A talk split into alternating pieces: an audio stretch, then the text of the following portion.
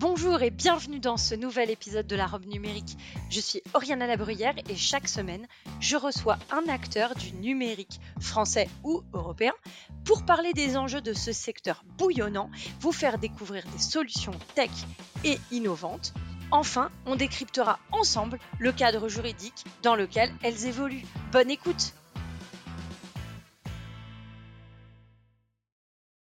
Bonjour et bienvenue dans cet épisode de la robe numérique où nous allons aborder la question essentielle de la signature électronique. Pour euh, aborder ce sujet, j'ai le plaisir de recevoir Fabrice Castelon, qui est directeur avant-vente au sein de l'entité signature électronique de DocaPost. Bonjour Fabrice et bienvenue au micro de la robe numérique. Bonjour alors, euh, DocaPost, c'est un mastodonte euh, dans un énorme groupe qui est le groupe La Poste.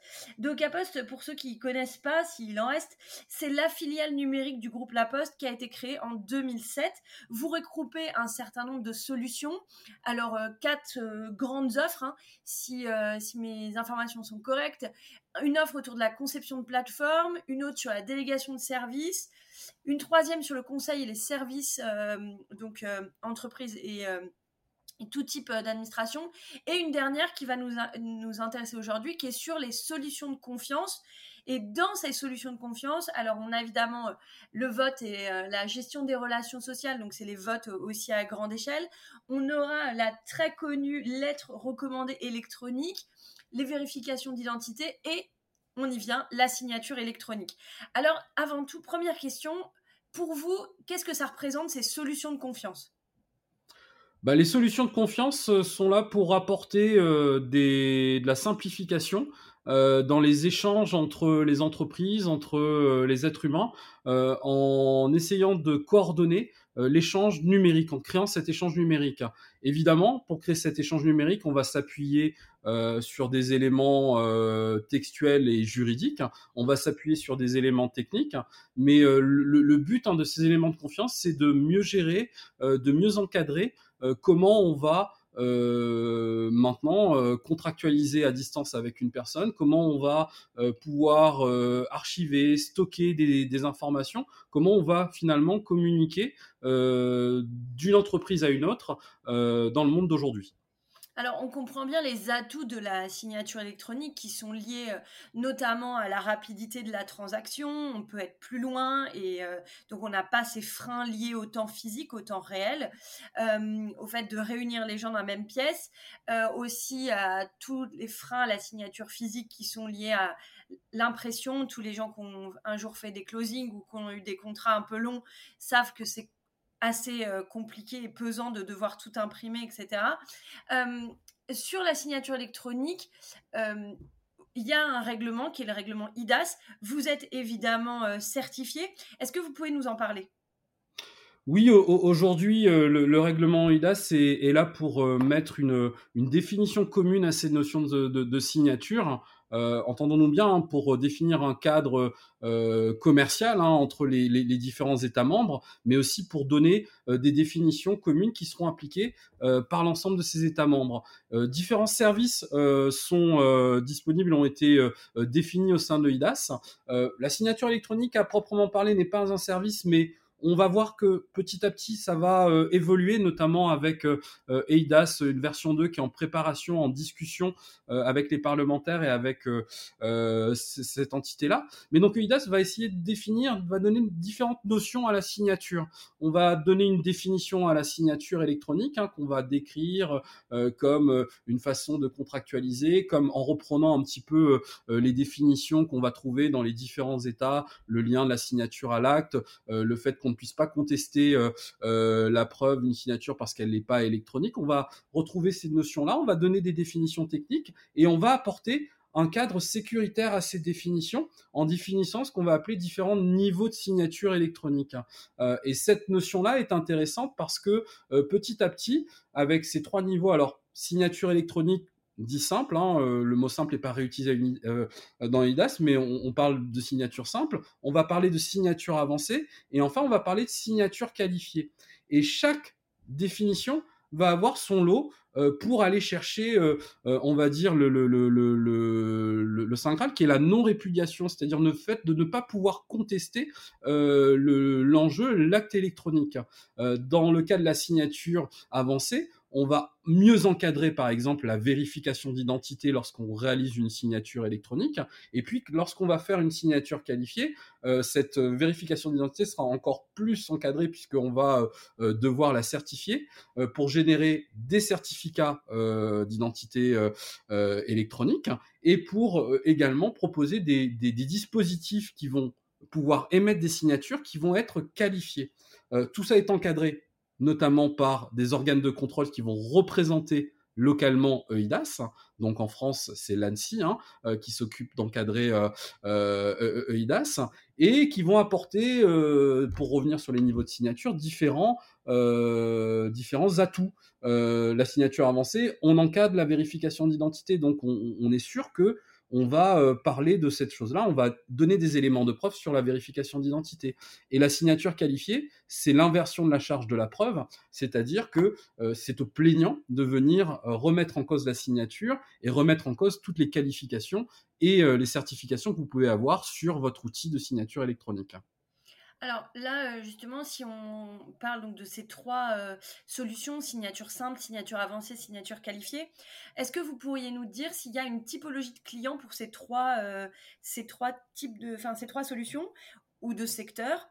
Ou bien est-ce que c'est ça dépend dans les organisations vous pouvez avoir des souscriptions de deux solutions par exemple? Alors, en, effet, ce qui va euh, justifier l'usage ou pas du tel ou tel niveau euh, du signature électronique, ça va être euh, le juridique, les textes, la conformité, les exigences que une profession va pouvoir émettre sur la signature. Par exemple, pour dans le notariat, on va pouvoir signer des actes aussi bien avec la signature avancée ça va être des types compromis de vente, qu'avec la signature qualifiée, euh, les procurations authentiques. Euh, donc voilà, chaque, on va dire, chaque corporation va émettre parfois des décrets. parfois des règles d'utilisation de, cette signature, et c'est ce qui va définir le fait d'utiliser ou pas une signature. Maintenant, au-delà de ce cadre obligataire, hein, obligatoire hein, euh, dans l'utilisation de tel ou tel niveau de signature, euh, c'est vrai qu'on voit une tendance à l'augmentation des niveaux de signature. Euh, pour prendre un exemple, c'est vrai que l'assurance, on était sur la signature simple, sur l'ensemble des contrats, et puis petit à petit, les années évoluant, le, contexte de, la signature devenant de plus en plus précis, on se met à faire de la signature avancée parce que euh, on souhaite euh, encadrer, mieux encadrer euh, la personne qui va signer une assurance vie, par exemple. Mais voilà, au-delà de tout ça, de réglementation de différentes corporations, on n'a pas de, de, règles. Hein. C'est vraiment chaque métier va apporter ses règles et va apporter ses, ses décrets et ses, ses obligations.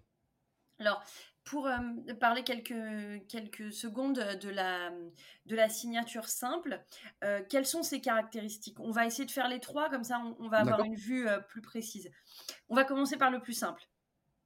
La signature simple, bah, c'est une signature qui va nous aider à signer électroniquement un acte, à lier euh, un signataire à un acte de façon électronique. Donc on va encadrer différentes notions, différentes données électroniques qu'on va mettre sur un document qui va représenter euh, le document signé.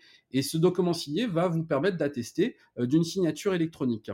Le sujet dans cette signature électronique, c'est que tout l'encadrement de l'identité de la personne, des données d'identification, de la vérification d'identité, euh, sont à la charge euh, de l'entreprise qui met en place cette signature. C'est donc à vous, euh, parce qu'évidemment, on ne peut pas faire signer des documents à n'importe qui, c'est à vous d'encadrer le fait que vous ayez fait signer le document à Monsieur Martin et de peut-être collecter des documents de vérification d'identité ou des données d'identification sur Monsieur Martin. C'est votre responsabilité en, tant qu'entreprise qui met en place la signature électronique. Quand on va aller sur un autre niveau, ben, l'encadrement de cette vérification d'identité euh, euh, devra être beaucoup plus strict et du coup devra, dans l'essentiel des cas, être pris en charge par le fournisseur. On devra également avoir un lien plus direct entre le signataire et l'acte et mettre en place des certificats plus précis et des certificats de signature électronique. on a également un lien avec l'authentification euh, qui devra être euh, sous le contrôle exclusif du signataire. On doit être sûr que c'est bien la personne qui signe.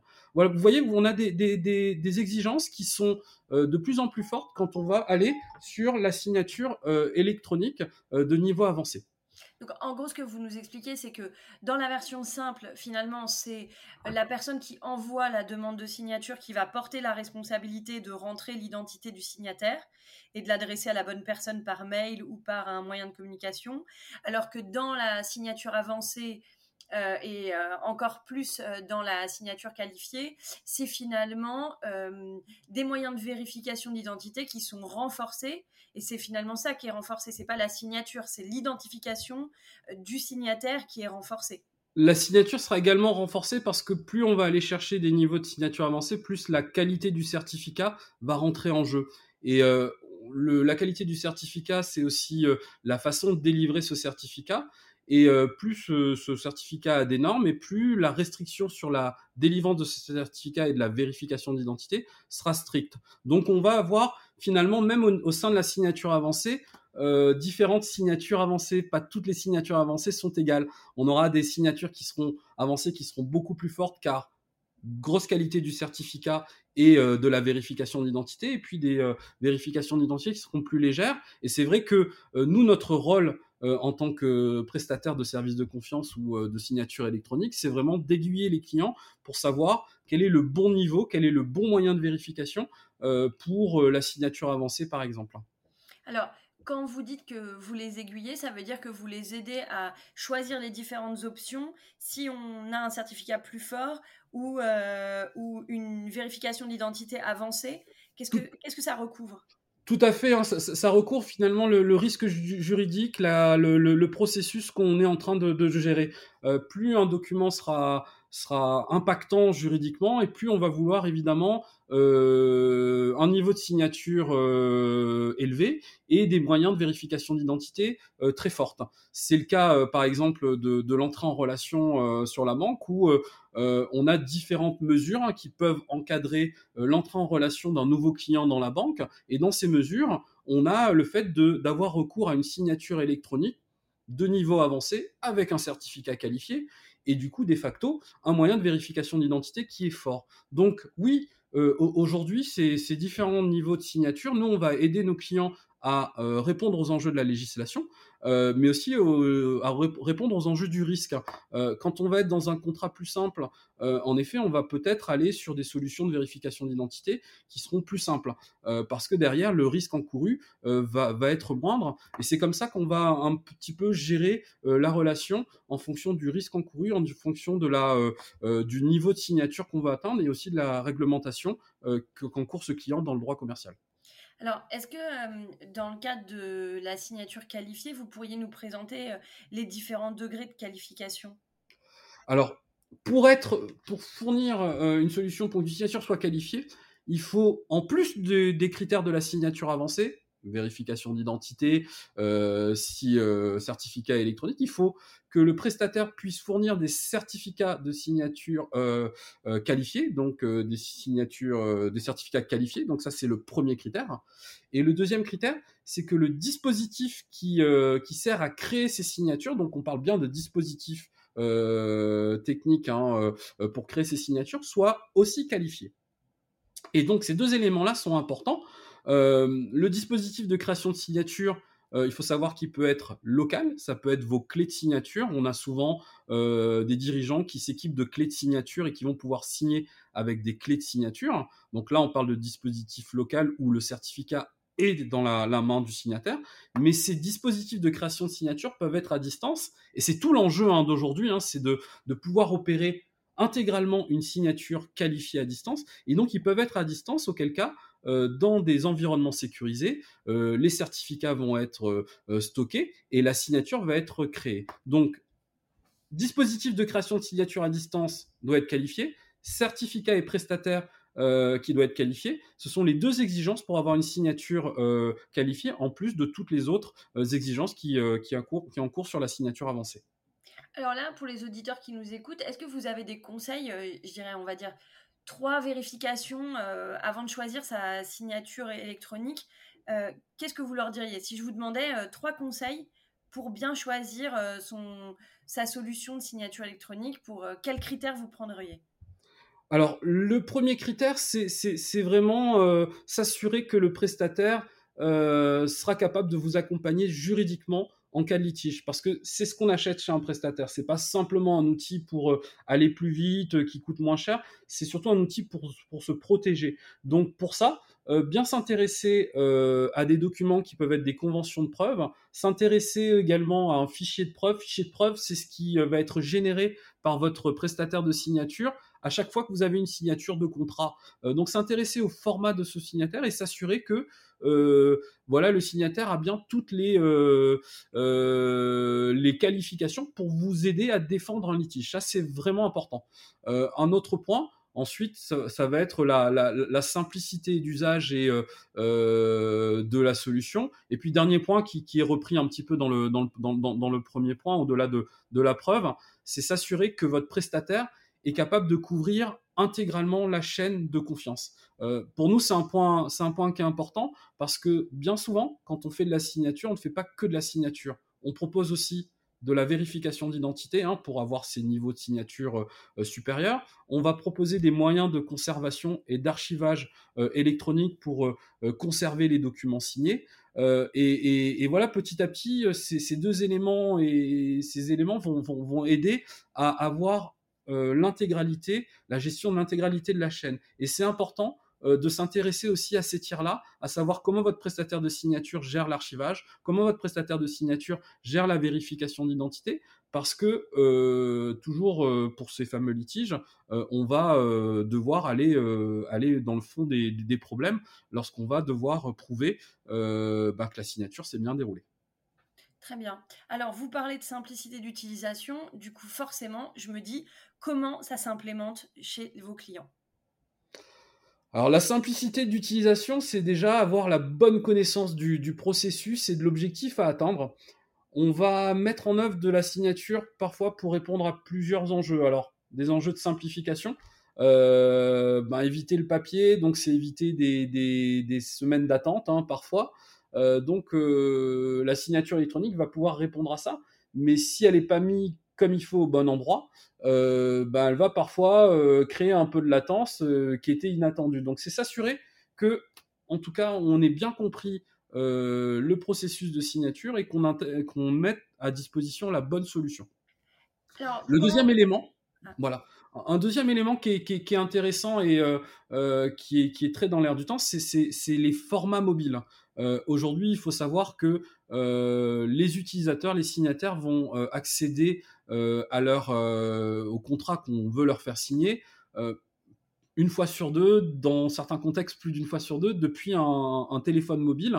Et il faut s'assurer également que la solution soit aussi simple hein, sur mobile que, sur, que sur desktop. Et très souvent, c'est un axe qu'on a, qu'on a tendance à, oublier. Et très souvent, on a des excellentes ergonomies qui fonctionnent très bien sur un desktop et sur un PC. mais qui sont beaucoup moins performantes, en tout cas sur un mobile. Donc c'est aussi ça la simplicité. Et dernier point, euh, c'est le, fait de répondre à des normes. On a des normes d'accessibilité et ça, c'est des sujets euh, qui, sont importants et qui commencent à être encadrés euh, par, par l'Europe, hein, notamment sur les normes RG2A, où on doit répondre euh, un niveau de lisibilité euh, pour des personnes qui euh, voilà qui auraient un handicap et qui voilà auraient pas l'usage total en tout cas de, leur faculté. Bah, ces personnes-là, on doit leur donner une solution qui leur permette de signer. Alors pas dans tous les cas, mais dans la majorité des handicaps. Alors RG2A, pour les gens qui nous écoutent, c'est le référentiel général d'amélioration de l'accessibilité. Ça mhm. permet aux personnes qui sont, euh, qui sont porteuses d'un handicap d'avoir accès à la, aux documents que vous leur, euh, vous leur mettez à disposition. Alors justement, pour euh, maintenant concrètement, je suis un DSI, je suis un dirigeant, je veux utiliser vos solutions. Comment je vais implémenter concrètement dans mon système d'information la solution de signature électronique d'Ocapost? Alors, si vous êtes un, dirigeant que vous posez la question, c'est déjà dans quel euh, euh, est-ce que vous avez des moyens techniques hein, pour euh, mettre en œuvre cette signature ou est-ce que vous reposez sur des partenaires techniques qui vont les mettre en œuvre? Donc cette configuration là elle ou, est-ce que vous n'en avez pas? On a aussi des cas où il n'y a pas de moyens techniques et on a très peu de moyens techniques pour mettre en œuvre le la signature électronique dans son système d'information. Bah dans, tous les cas, on a une solution en tout cas pour répondre aux besoins. On est capable de proposer des solutions qui vont s'intégrer euh, très finement dans le système d'information pour que euh, justement ce DSI ait, la maîtrise de l'expérience utilisateur qu'il souhaite mettre en œuvre euh, dans un logiciel pour par exemple faire signer des contrats RH, pour faire gérer des contrats commerciaux. Donc on a ce type de solution, mais on a aussi des solutions qu'on va appeler des solutions qui vont être plus clés en, clés en main, qui vont se présenter sous la forme de portails de signature, qui peuvent s'intégrer dans l'entreprise, dans un système d'information qui peuvent se piloter par les, euh, euh, les applications de l'entreprise, mais qui peuvent aussi être dans les mains des utilisateurs. Euh, des équipes d'achat qui vont envoyer les contrats, des équipes RH, des équipes métiers qui vont avoir une plateforme pour contrôler entièrement la façon dont ils vont envoyer les contrats à leurs clients et vont avoir une certaine autonomie. C'est ce qu'on va appeler les solutions SaaS. Et ces solutions SaaS sont aujourd'hui euh, une grosse tendance, c'est-à-dire on va euh, euh, chercher en effet à équiper le plus possible avec les, les, plateformes, les interfaces les plus simples possibles, l'ensemble de, des populations dans mon entreprise qui a besoin de signatures. Et euh, c'est cette solution-là aussi qu'on met en œuvre euh, au sein de DocaPost avec euh, des solutions qui doivent proposer de l'ergonomie, qui doivent être mises en œuvre très rapidement. C'est-à-dire l'enjeu, en tout cas sur sur les grands comptes, c'est d'avoir une solution qui en un mois, deux mois doit être prêt et doit s'intégrer sur 200, 300, 400 utilisateurs. Donc voilà un petit peu les enjeux auxquels on fait face, c'est-à-dire des solutions ergonomiques qui permettent de répondre à des enjeux légaux et qui soient capables d'être mises en œuvre assez rapidement. Donc, vous avez un système également euh, euh, d'API sur euh, les connexions entre vos solutions et, un système d'information, si je veux quelque chose de plus poussé? Tout à fait, on est capable de piloter et de d'APIser l'ensemble des solutions et des modules de signature électronique. On est capable aussi d'aller s'intégrer dans les grandes plateformes, euh, que ça soit du Salesforce. Donc, euh, euh c'est des cas qui nous arrivent assez souvent. Hein, euh, des batteries et des flottes de commerciaux qui utilisent ces systèmes de CRM que peuvent être Salesforce ou Dynamics et qui vont être contents de retrouver de la signature électronique d'Ocapost pour pouvoir opérer leur contrat sans changer leur façon de travailler. Euh, c'est aussi ça l'enjeu, hein, c'est de proposer de l'API pour s'intégrer au sein du système d'information, mais aussi à l'extérieur, dans l'ensemble des plateformes. Je parlais de Dynamics, on va parler de, Teams, on va parler de, toutes ces plateformes qui aujourd'hui font partie du quotidien des utilisateurs euh, et qui ont besoin euh, d'être aussi équipés en signature sans forcément devoir apprendre un nouvel outil. Hein. Alors, maintenant que j'ai compris pourquoi fallait que je le fasse, comment je vais le faire, ça coûte combien pour une entreprise de s'équiper? Alors, on va. Quelles sont les variables du prix? Comment on pourrait le calculer? On, va disposer euh, de différents modèles. Hein. Euh, évidemment, on a des modèles. Alors, on va s'adresser, nous, euh, aux professionnels, aux PME et aux grands comptes. Hein. Et donc, évidemment, en fonction des, populations, on va avoir des modèles et des solutions qui seront, euh, euh, qui seront, qui seront adaptés. Donc, sur, sur, la, les PME et les, euh, et les professionnels, on va souvent mettre en place des solutions SaaS, donc ces fameux portails de signature. Et ces portails de signature peuvent se contractualiser soit avec un abonnement mensuel, hein, qui peut être de 20, 30, 40, 50 euros selon, voilà, selon les usages, ou soit à l'acte, c'est-à-dire à la signature. On va pouvoir, par exemple, mettre en place des solutions euh, sur le, pour un circuit de signature qui peut aller entre 1,50€ et 2 euros euh, le circuit de signature. Ce prix-là, évidemment, peut varier en fonction de, euh, du fait que vous êtes un gros consommateur, que vous consommez beaucoup de signatures, en fonction de vos options également, si vous souhaitez mettre en place de la signature avancée. Enfin voilà, en fonction de vos options, le prix peut évoluer. Et évidemment, euh, comme dans toutes les industries, en fonction de la quantité euh, que vous êtes prêt à acheter dans une année, euh, vous allez avoir un prix qui va décroître. Ok, donc ça veut dire qu'il y a quand même une maîtrise. Je sais combien je vais dépenser, je suis en capacité de le calculer. nous, c'est le modèle qu'on va privilégier. Alors, et là, je, je reprends la, la, barrière grand compte qu'on va privilégier beaucoup plus chez les grands comptes, c'est-à-dire vous payez ce que vous consommez. Euh, si vous avez consommé euh, pendant un mois 2000, 3000, 5000, 10 000 30 000 signatures, bah, vous allez payer 30 000 signatures. On n'a pas de modèle où euh, vous allez acheter beaucoup, beaucoup de signatures et à vous de les consommer. Euh, on pense que c'est un modèle qui n'est pas du tout adapté euh, à, la façon dont les entreprises gèrent leur budget et à la façon dont la signature doit être consommée. Donc c'est pour ça qu'on propose vraiment un modèle où vous ne réglez que ce que vous consommez et, ça se fait mensuellement en général. D'accord. On arrive à la fin du podcast. Euh, j'ai envie de vous demander à quoi avez-vous envie de dire non aujourd'hui, Fabrice? Alors, le sujet intéressant parce que c'est vrai qu'on a, on a connu, euh, on a connu ben, deux années euh, plus ou moins simples hein, et plutôt compliquées même. Et, oui, j'ai envie de dire non au fait que le travail prenne une place trop importante dans nos vies. Euh, c'est des convictions fortes, c'est des convictions qui se sont renforcées avec euh, avec cette période délicate et donc euh, non à un, travail qui, occupe trop l'esprit. donc oui, a une justesse en tout cas entre, entre le temps qu'on va consacrer à, à, notre activité et puis le temps qu'on passe en famille. Alors, du coup, vous, je peux pas vous demander à quoi avez-vous envie de dire oui, vous venez de répondre. vous avez envie de rajouter quelque chose sur ce oui?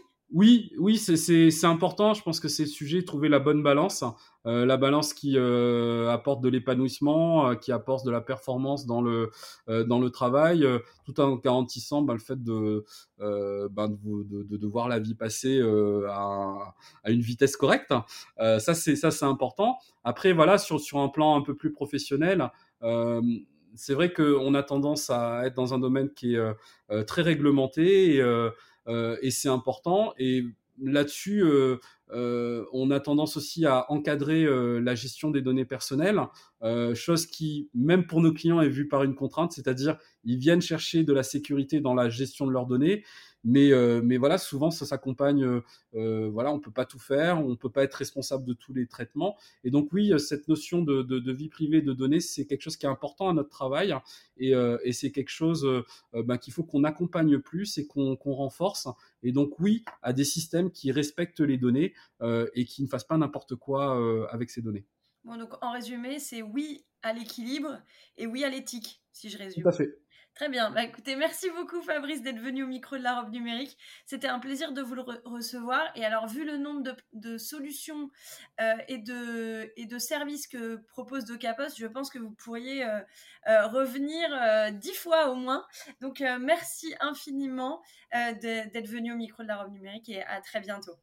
Merci Oriana. À bientôt.